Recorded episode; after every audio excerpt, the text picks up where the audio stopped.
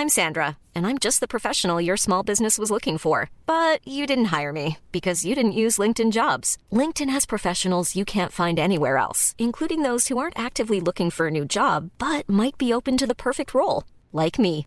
In a given month, over 70% of LinkedIn users don't visit other leading job sites. So if you're not looking on LinkedIn, you'll miss out on great candidates, like Sandra. Start hiring professionals like a professional. Post your free job on linkedin.com/people today. Economic relationships and trends. And we cannot afford a billionaire class. México no se ha acabado. Que 7 países a los cuales es que el país me han escuchado decirlo anteriormente. No nos volverán a sacar. Decisiones con Susana Sáenz. Hola, yo soy Susana Sáenz y en este episodio de Decisiones platiqué con Jorge Alegría, quien es encargado del desarrollo de negocios para Latinoamérica y asesor del presidente del CME Clearing, la bolsa de derivados más antigua e importante del mundo, el Chicago Mercantile Exchange. Hicimos un comparativo del nivel de operaciones de derivados en México, Brasil y Chicago. También hablamos de la transición de la tasa de interés LIBOR a SOFR, su trayectoria en los mercados, los cambios tecnológicos y más. Acompáñenme. Decisiones con Susana Sáenz. Bienvenido, Jorge Alegría, qué gusto saludarte. Susana, muchísimas gracias, qué gusto estar contigo. Pues Jorge, eres encargado del desarrollo de negocios para Latinoamérica y asesor del presidente de CME Clearing, el principal mercado mundial de derivados, el Chicago Mercantile Exchange. ¿Cómo están viendo los mercados frente a la situación actual que vivimos desde marzo? Creo que hay una palabra que tenemos siempre muy enraizada. Todo el mundo platica y habla de la volatilidad. Evidentemente hay un tema de volatilidad en los mercados. Hay un tema interesante también que son las correlaciones y tratar de ser muy técnico, pero la correlación entre los mercados se ha roto. O sea, los mercados, incluso dentro de Estados Unidos, siempre veías que el Dow Jones, el Nasdaq, el S&P se movían más o menos igual. Y ahora pues, ha habido importantes diferencias entre los diferentes índices en Estados Unidos. El oro, el petróleo bajando, en fin. Creo que se han roto estos paradigmas de inversiones a nivel global y por lo mismo existe una gran necesidad de participantes, sobre todo de mercados emergentes, Susana, por inversiones a nivel global, de tener acceso a diferentes productos globales, internacionales, que les permitan diversificarse mejor, ¿no? Claro. Y cuéntame cómo les ha ido con la contingencia. Es decir, el CME estaba preparado para esto. ¿Cómo están operando también los bancos, las casas de bolsa? CME funciona muy bien desde el punto de vista de operación remota. La oficina principal que está en Chicago se ha mantenido desde el mes de marzo y hasta la fecha. No tenemos todavía una fecha donde se va a regresar a las oficinas. La oficina de Nueva York igualmente está cerrada y todo el mundo operando desde sus casas. Empezamos a abrir ya en Asia. En algunos lugares de Asia ya la gente está empezando a ir a las oficinas, pero ha sido... Salvo quizás el primer mes, digamos el mes de marzo, la adaptación ha sido sorprendentemente buena, eficiente y con pues, muy pocos exabruptos, digamos, y muy pocos sustos, incluso considerando la tremenda volatilidad que se vio en el mes de abril, en el mes de marzo, en general en los últimos meses. Ha funcionado muy bien. Creo en México también ha estado un poquito más, quizás un poco más ríspido en el sentido de que creo que todo el sistema financiero tenía muy buenos planes de contingencia que estaban diseñados para irte a trabajar a un lugar remoto en caso de que el edificio principal estuviera dañado o hubiera algún problema de acceso. Sin embargo, no estaba previsto que hubiera que irse a trabajar con tu computadora, con tu terminal a tu casa, ¿no? Y causó un poquito de fricción al principio, pero ahora es increíble cómo los mercados están moviéndose y la gente se ha ido adaptando muy rápido. Y ante esta necesidad de diversificar por la volatilidad, hemos visto un rally impresionante en los últimos meses de las tecnológicas y también del oro. ¿Qué opinas? ¿Crees que las tecnológicas están sobrevaluadas? ¿Podría llegar el final pronto de este rally? Este rally tecnológico, primero creo que es importante diferenciarlo mucho al boom que se vivió a principios del siglo XX, del llamado dot-com. creo que es muy diferente porque ahorita los fundamentales pues podrán estar inflados o no, pero están mucho más sólidos. Es un hecho. Okay. Hay un factor externo que tiene mucho que ver, que es la liquidez en los mercados es enorme. Las políticas de expansión de los bancos centrales han generado mucha liquidez que se tiene que ir a algún lado. Y hay un ambiente de tasas de interés bajísimo, por no decir de cero. Entonces, esto sin duda promueve que el dinero se vaya a acciones que te pagan dividendos, aunque sean bajos, pues es mejor incluso que cualquier tasa de interés. Y esto te explica los flujos a el mercado de capitales y facilita también el explicar evaluaciones altas. Creo que es un escenario muy diferente al del año 2000. Uh-huh. Ciertamente hay que tener cuidado. Y bueno, como siempre, la administración de riesgos es primordial y la toma de posiciones de cobertura también debe ser una disciplina en todo portafolio de inversión que te permita tener acciones, pero también cubrir tu riesgo a la baja. ¿Y qué nos dices del oro, precisamente, que se toma como un activo de refugio? Exacto.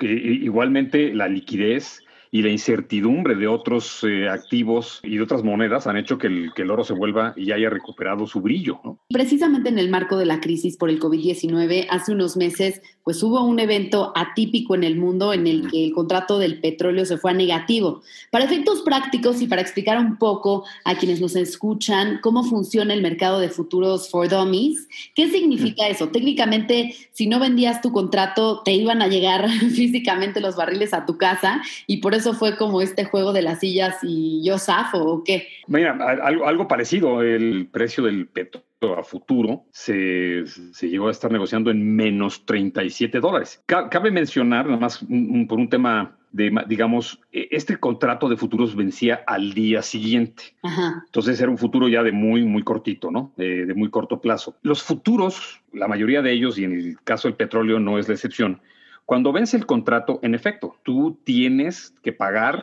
el precio que pactaste y te van a entregar el bien que compraste. En este caso, acuérdate que estábamos en la crisis de la OPEP, donde México también tuvo participación. Sí. La demanda de gasolina y de esos productos se había caído 30% por el efecto de la pandemia. Entonces, había en realidad en el mercado físico muchísimo petróleo que no se estaba desalojando de las bodegas. Y en ese lugar donde se vence el contrato, donde se iba a entregar el petróleo, en efecto, hubo una sobreoferta que provocó que la gente estuviera dispuesta a pagar para que se lo llevaran. O sea, no podías tú recibirlo, pagabas para que se lo llevaran. Uh-huh. Ahora, el monto de esas operaciones a ese nivel fue muy bajo y al día siguiente el precio del petróleo rebotó, pero sí, en efecto, hubo momentos donde literalmente pagabas para que se llevaran el petróleo. Déjame usar tu símil de la casa. Haz de cuenta que quieres y tienes que vender la casa, pero adentro tienes un piano que no sabes qué hacer con él y ya si no sacas el piano de ahí, la casa no se vende, pues le pagas al de la mudanza para que se lo lleve. Exacto. Y algo parecido sucede. Y otro comentario similar es, en otros mercados de energía, por ejemplo, el mercado de energía eléctrica, es común tener precios negativos, donde como no puedes guardar la energía eléctrica, o es muy difícil, muy costoso guardarla, pues cuando hay una sobreoferta de energía eléctrica, pagas para que se la lleven, para que se consuma, en lugar de cerrar una planta, que puede ser mucho más caro. Claro. Y por último, un ejemplo muy actual, que son las tasas de interés negativas. Y eso se debe a un ejemplo también parecido, que el banco, con tal de que no le dejes el dinero, te paga, o más bien te cobra para que te lo lleves o no se lo dejes. Y si lo quieres dejar, pues te va a cobrar porque hay una sobreoferta de dinero o un costo muy alto de guardarlo, ¿no? Entonces, bien. Sí fue una situación atípica, pero el mercado funcionó y respondió a una sobreoferta en ese momento, en ese lugar de Oklahoma en particular. Bien, y bueno, sabemos que durante 13 años fuiste el director general de Mexder, la Bolsa de Derivados de México, y actualmente pues estás en la bolsa de derivados más antigua e importante del mundo, CME. ¿Cómo compararías la magnitud de operación que existe para productos mexicanos en asigna contra Mexder frente a CME, donde hay mucho más volumen? ¿Por qué crees que hay esta discrepancia tan grande? Mexder es, en efecto, bueno, pues es más pequeño que el mercado de Chicago, el mercado de Alemania o de Brasil, Sin embargo, la complejidad del mercado es similar. O sea, necesitas tener sistemas altamente sofisticados, altamente competitivos, reglas, productos, participantes similares a los que tendrías en cualquier lugar. Entonces, desde este punto de vista, Mexder es un mercado hecho y derecho como cualquier otro mercado del mundo. ¿Qué pasa? Que estamos en un mercado pequeño, en el caso de México, y el mercado de derivados, pues como su nombre lo indica, su valor, su precio, su volumen se deriva de un subyacente. Y en este caso el mercado de valores mexicano es un mercado relativamente también pequeño para el tamaño de la economía que tenemos. Entonces, si tenemos un mercado pequeño, pues el derivado también es una operación pequeña. En esa época lo que tratamos de hacer es importar la liquidez de otros mercados más grandes y exportar los productos. Creo que Mexder tiene unos grandes instrumentos como son los futuros del índice del IPC, ahora es S&P IPC, creo que es un gran producto. Okay. Tiene un producto como los futuros de los bonos, que son exportables, y el mercado tiene un gran potencial en el sentido de atraer participantes que no necesariamente están en México. Entonces, ahí es donde hay que trabajar en ver qué han hecho otros mercados exitosos para traer esos participantes a los mercados locales. Pero la complejidad de operar un mercado pequeño es similar a la de operar un mercado grande. Claro, el número de participantes que hay en Chicago, después de 150 años de existencia, pues sí ha ido creciendo mucho más, ¿no? Pero yo compararía a los mercados, Mexder es un mercado muy joven, con un gran potencial en cuanto a los participantes que puede atraer al mercado mexicano. Está el caso de Brasil, ¿no? Que la mayoría de la actividad en el mercado de derivados se hace en su bolsa local y en su cámara de compensación, y la minoría en mercados internacionales, ¿no? Que sería un poco el caso pues contrario de México.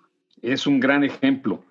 Brasil, en su momento España, eran mercados que eran incluso más pequeños que el mercado mexicano, hablo del mercado de contado, y sin embargo Brasil hizo las cosas muy bien, evidentemente, y hay un tema que creo que es esencial, que vale la pena revisar. Es un tema de el número de participantes, porque en Brasil hay tantos participantes, hay mucho más casas de bolsa, hay muchos más fondos de inversión, existen figuras que internacionalmente se conocen como hedge funds, los fondos multimercados que se llaman en Brasil, y en México no. Entonces, creo que hay un tema ahí de tarea pendiente para la industria, digo la industria, tanto intermediarios, las bolsas y los reguladores, de revisar esos temas de acceder al mercado de una manera mucho más fácil, que eso es lo que tienen mercados como Brasil y España, donde esa facilidad de entrar al mercado se traduce en volumen. ¿Cuál crees que debería de ser el siguiente producto a lanzar en México en el mercado de derivados, precisamente para impulsar más el mercado de futuros? En el muy corto plazo vienen cambios importantes en cuanto a nuevas tasas de interés, Susana, y creo que México no es la excepción. En México se prepara, bueno, ya se lanzó un instrumento, una tasa de interés nueva, la tasa TIE de fondeo. Creo que esa tasa va a ir cobrando cada vez más relevancia, y sin duda tener un derivado de esa tasa va a ser algo muy importante para México. When you're ready to pop the question, the last thing you want to do is second-guess the ring. At BlueNile.com, you can design a one-of-a-kind ring with the ease and convenience of shopping online. Choose your diamond and setting. When you find the one, you'll get it delivered right to your door. Go to BlueNile.com and use promo code LISTEN to get $50 off your purchase of $500 or more. That's code LISTEN at BlueNile.com for $50 off your purchase. BlueNile.com, code LISTEN. En el mediano plazo. ¿Cómo están viendo la transición de la tasa LIBOR a SOFR y qué impacto está teniendo en los mercados? Bueno, ese es precisamente el tema al que me refería hace un momento. Es increíble que la tasa LIBOR, que probablemente es la tasa más conocida y más usada en el mundo todavía hoy en día, existe una real posibilidad de que deje de existir en el 2021. O sea, a diciembre del 2021 expira la obligación de los bancos para someter sus posturas para el cálculo de esta tasa, porque esta tasa fue sujeta de múltiples investigaciones y se determinó que era perfectible. Entonces hay una nueva tasa que se llama SOFR, y esta tasa SOFR es la que va a reemplazar o está reemplazando a la tasa LIBOR. Es un cambio muy, muy grande que se está llevando a cabo ahora mismo en los mercados. Ahora en octubre en CME estamos cambiando la evaluación de los swaps de tasa de interés para dejar de utilizar y para meter como tasa de descuento en los swaps de LIBOR nada menos que la tasa SOFR. Es un cambio enorme que los bancos, los fondos, los participantes tienen que ir asumiendo de que esta tasa LIBOR, en efecto, puede dejar de ser una tasa representativa. Y no solamente hablo del mercado de derivados, Susana, hablo también del mercado de bonos, una cantidad enorme, literalmente trillones de dólares que están ligados hoy en día a esa tasa LIBOR, que van a migrar a la tasa SOFR durante el 2022 muy probablemente. Viendo un poco a tus inicios, además del sector público con AFIN, estuviste en Valmex, Inver México y GBM, grandes nombres de la industria en los 80. ¿Nos puedes contar un poco cómo era el mercado en México en esa época? Seguro debes de tener miles de anécdotas. ¿Cómo fue trabajar en esa etapa?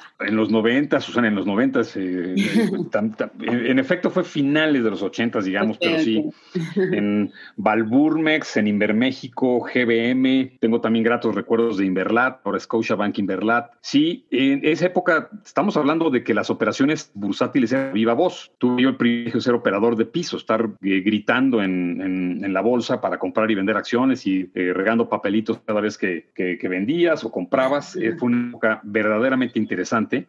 Te podría decir que había una gran creatividad, porque era todo por crear. Veíamos otros mercados, cómo se iban desarrollando y había que adaptar esto a México. Había esa muchísima inquietud, muchísima curiosidad. Teníamos instrumentos verdaderamente complejos en aquella época, que eran, por ejemplo, los petrobonos, que eran instrumentos derivados, auténticamente eran derivados sobre el petróleo. Y existía una grandísima operación, tanto de parte de las casas de bolsa, de los bancos, pero también de parte de las emisoras. Había una cultura, yo creo que incluso más desarrollada que actualmente, por ir a la bolsa a financiarse, ya sea vía las famosas obligaciones o ahora bonos y vía acciones, que eso se ha ido quizás diluyendo un poco a lo largo del tiempo. Y anécdotas, bueno, pues ¿qué te podré contar? Imagínate que las entregas de títulos a veces eran físicas, literalmente hablando, tenías que ir a recoger las acciones a un lugar, ponerlas en un diablito o en una caja y llevarlas al otro lugar para entregarlas. Wow.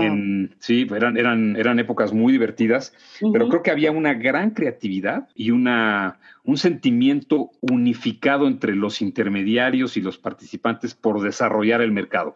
Creo que eso se fue diluyendo un poco en los últimos quizás 10 años. ¿Por qué? ¿Por qué crees que se ha diluido? Creo que pasó a un segundo término y se convirtió mucho más importante la rentabilidad, obtenerla donde fuera, más que el desarrollo del mercado de instrumentos locales. O sea, si podías hacerlo afuera, pues mejor vamos a hacerlo afuera, en lugar de buscar desarrollarlo localmente, ¿no? Ok, pensando siempre que fuera rentable.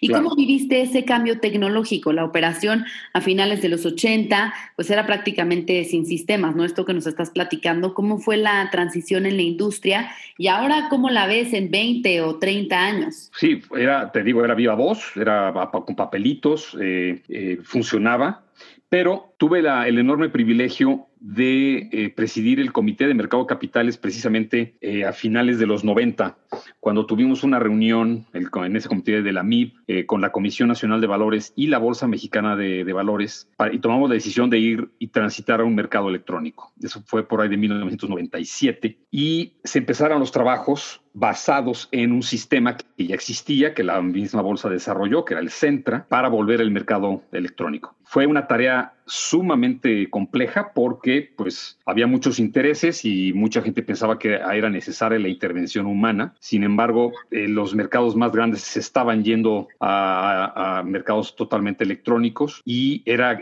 obvio que para desarrollar y dar más acceso a participantes había que irse a un mercado electrónico. Y en 1999, concretamente en enero del 1999, fue la última operación a viva voz en la Bolsa Mexicana de Valores y creo que los volúmenes a partir de ahí han dado sin duda la razón de que era la decisión correcta para tomar. Y a partir de ahí, pues ha sido una adopción continua de tecnología, tanto en México como en el resto del mundo, en los mercados de capitales y en los mercados de derivados. Creo que falta dar el brinco en México y en buena parte del mundo, pero sobre todo que el mercado de deuda, el mercado de bonos, sigue siendo todavía con un grado alto de intervención humana, telefónica, para la negociación, y yo creo que eso va a cambiar en los siguientes años. No creo que en 20 o 30 años, yo creo que en 5. El primer cambio importante que yo veo es la electronificación de del mercado de deuda en México, a irse a un sistema totalmente electrónico de negociación. Y un poco el mensaje es, ya lo vimos en otros subyacentes, incluyendo algunos derivados, que si no lo hacen en México, alguien más lo va a hacer. Y creo que por ahí hay una tarea también importante para los participantes del mercado y los reguladores en ese sentido. Y más adelante, sí creo que, dada la evolución tecnológica, aunque ahora quizás esté un poco sobrevalorada la tecnología de blockchain, que seguramente has escuchado de ella. Claro.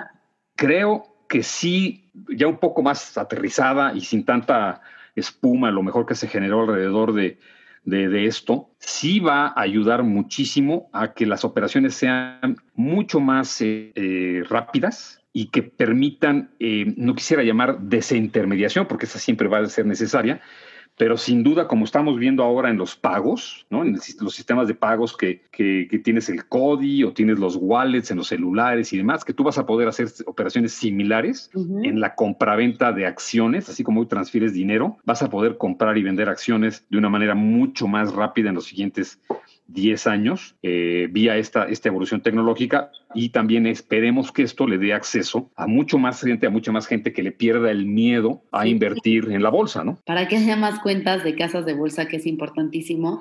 Y también creo, Jorge, que sería importante destacar qué tanta apertura hay por parte de los reguladores en torno al blockchain. Sin duda hemos visto por parte de estos organismos pues ciertas negociaciones con la ley FinTech, estas empresas de tecnología financiera, pero siento que sigue habiendo como cierto rechazo a este tipo de tecnologías, ¿no crees? Yo creo que, te digo, hubo una hiperreacción hace algunos años de donde que se decía que el blockchain iba a transformar la industria mundial en los siguientes días, casi se infló muchísimo esto. Ajá. Realmente se necesita más tiempo, porque los bancos, las infraestructuras no pueden cambiar de la noche a la mañana, porque hay enormes cantidades de dinero y mucho riesgo también de cambiar de la noche a la mañana. Entonces, creo que dándole la justa dimensión, que en los próximos años esto vaya adaptándose en ciertos procesos, no va a ser un Big Bang, pero el blockchain como conceptos, si le quieres llamar, le puedes cambiar hasta el nombre a lo mejor, de tecnología de bloques o información directa, no lo sé, que realmente es una tecnología que va a transformar la manera de entregar los valores y el acceso a las bolsas y a los diferentes mercados, ¿no? Eso yo creo que lo va a ir viendo el regulador pronto. Yo creo que ya lo vio, nada más que la labor también es de los intermediarios para desarrollar esto. Como sabes, este podcast se llama Decisiones, así que me gustaría que nos compartieras cuál ha sido la decisión más importante en tu vida. Mira, bueno, a lo mejor no la he tomado todavía, ¿no? Todavía faltan muchas decisiones que se tienen que tomar. Evidentemente, quizás haciendo a un lado el tema personal, ¿no? De decisiones de tipo personal. En temas profesionales, yo creo que, elegir la carrera siempre es un tema de una decisión muy importante, que además la tomas creo que en un momento sumamente difícil, cuando tienes 18 años que no sabes ni qué vas a hacer mañana, y ahora tienes que tomar la decisión de qué carrera vas a estudiar. Pero eso fue una decisión difícil, de la cual no me arrepiento. Y otra decisión que sí recuerdo que me costó muchísimo trabajo fue dejar el sector privado, dejar un puesto muy bueno, con muchísimo potencial y crecimiento en una casa de bolsa en Inver México a finales de los 80s, para irme a trabajar a la AFIN, a irme a trabajar a un banco del gobierno. Sin embargo, la intención era realmente aprender, y era, pues básicamente irte a trabajar en la FinTech era mejor que irte de maestría. Y esa creatividad y esa capacidad de hacer cosas, de desarrollar, de investigar y de implementar cosas, creo que en 2 o 3 años que pasé por ahí se desarrollaron cosas bien interesantes, que acabaron incluso plasmándose en la creación de productos derivados, los primeros productos derivados como tal, ¿no? ¿Y la decisión más difícil? O sea, esa fue la más importante, la más difícil. Mira, trabajando en la bolsa mexicana de valores, no nada más en Mexder, sino en la bolsa, cuando estuve a cargo de mercados de la bolsa. Yo creo que se tomaron varias decisiones muy difíciles, sumamente difíciles, dado que la relación que tienes con las casas de bolsa es una relación como de cliente, pero a la vez son tus clientes, pero a la vez tú eres el regulador, y se generaban cosas que se ha ido rompiendo en los últimos años. Existen grandes conflictos de intereses. Yo creo que las decisiones más difíciles las tomé ahí, cuando hubo necesidad de cerrar el mercado, por ejemplo, uh-huh. de suspender operaciones, de cancelar operaciones. Son decisiones tremendamente difíciles en la bolsa, y sin duda la más difícil fue la decisión de renunciar a la bolsa, ¿no? Para cerrar, Jorge, me gustaría hacerte unas preguntas de opción múltiple. ¿Qué prefieres, Inver México o ABN AMRO? Inver México. ¿Peter Gabriel o Genesis? Genesis. ¿Miembro del consejo o managing director? Hoy en día, miembro del consejo. ¿Vino tinto o whisky? Ah, caray. Ahorita, whisky. ¿Contabilidad o historia? Historia. ¿Chicago Mercantile Exchange o Mexder? Mexder. Bien, pues muchas gracias, Jorge, por platicar con nosotros, compartir tu historia en los mercados a lo largo de estos años, muy interesante, y pues lo que venga hacia adelante también estaremos platicando contigo. Claro, Susana, muchísimas gracias a ti, encantado de platicar contigo, con colaborar en este gran esfuerzo con tu público y a sus órdenes, encantado, muchísimas gracias por esta oportunidad de platicar contigo de estos temas. Si te gustó este podcast, recuerda suscribirte en Spotify, Apple Podcast o en mi canal de YouTube. Califícalo y comparte. También me puedes mandar tus comentarios o propuestas de a quién te gustaría que entrevistara en mis redes sociales. En Instagram y en Twitter me encuentras como @Susana Sáenz y en Facebook /Susana Sáenz3. Nos escuchamos el próximo miércoles. Mom deserves the best, and there's no better place to shop for Mother's Day than Whole Foods Market. They're your destination for unbeatable savings, from premium gifts to show-stopping flowers and irresistible desserts. Start by saving 33% with Prime on all body care and candles. Then get a 15-stem bunch of tulips for just $9.99 each with Prime. Round out Mom's menu with festive rosé, irresistible berry chantilly cake, and more special treats. Come celebrate Mother's Day at Whole Foods Market.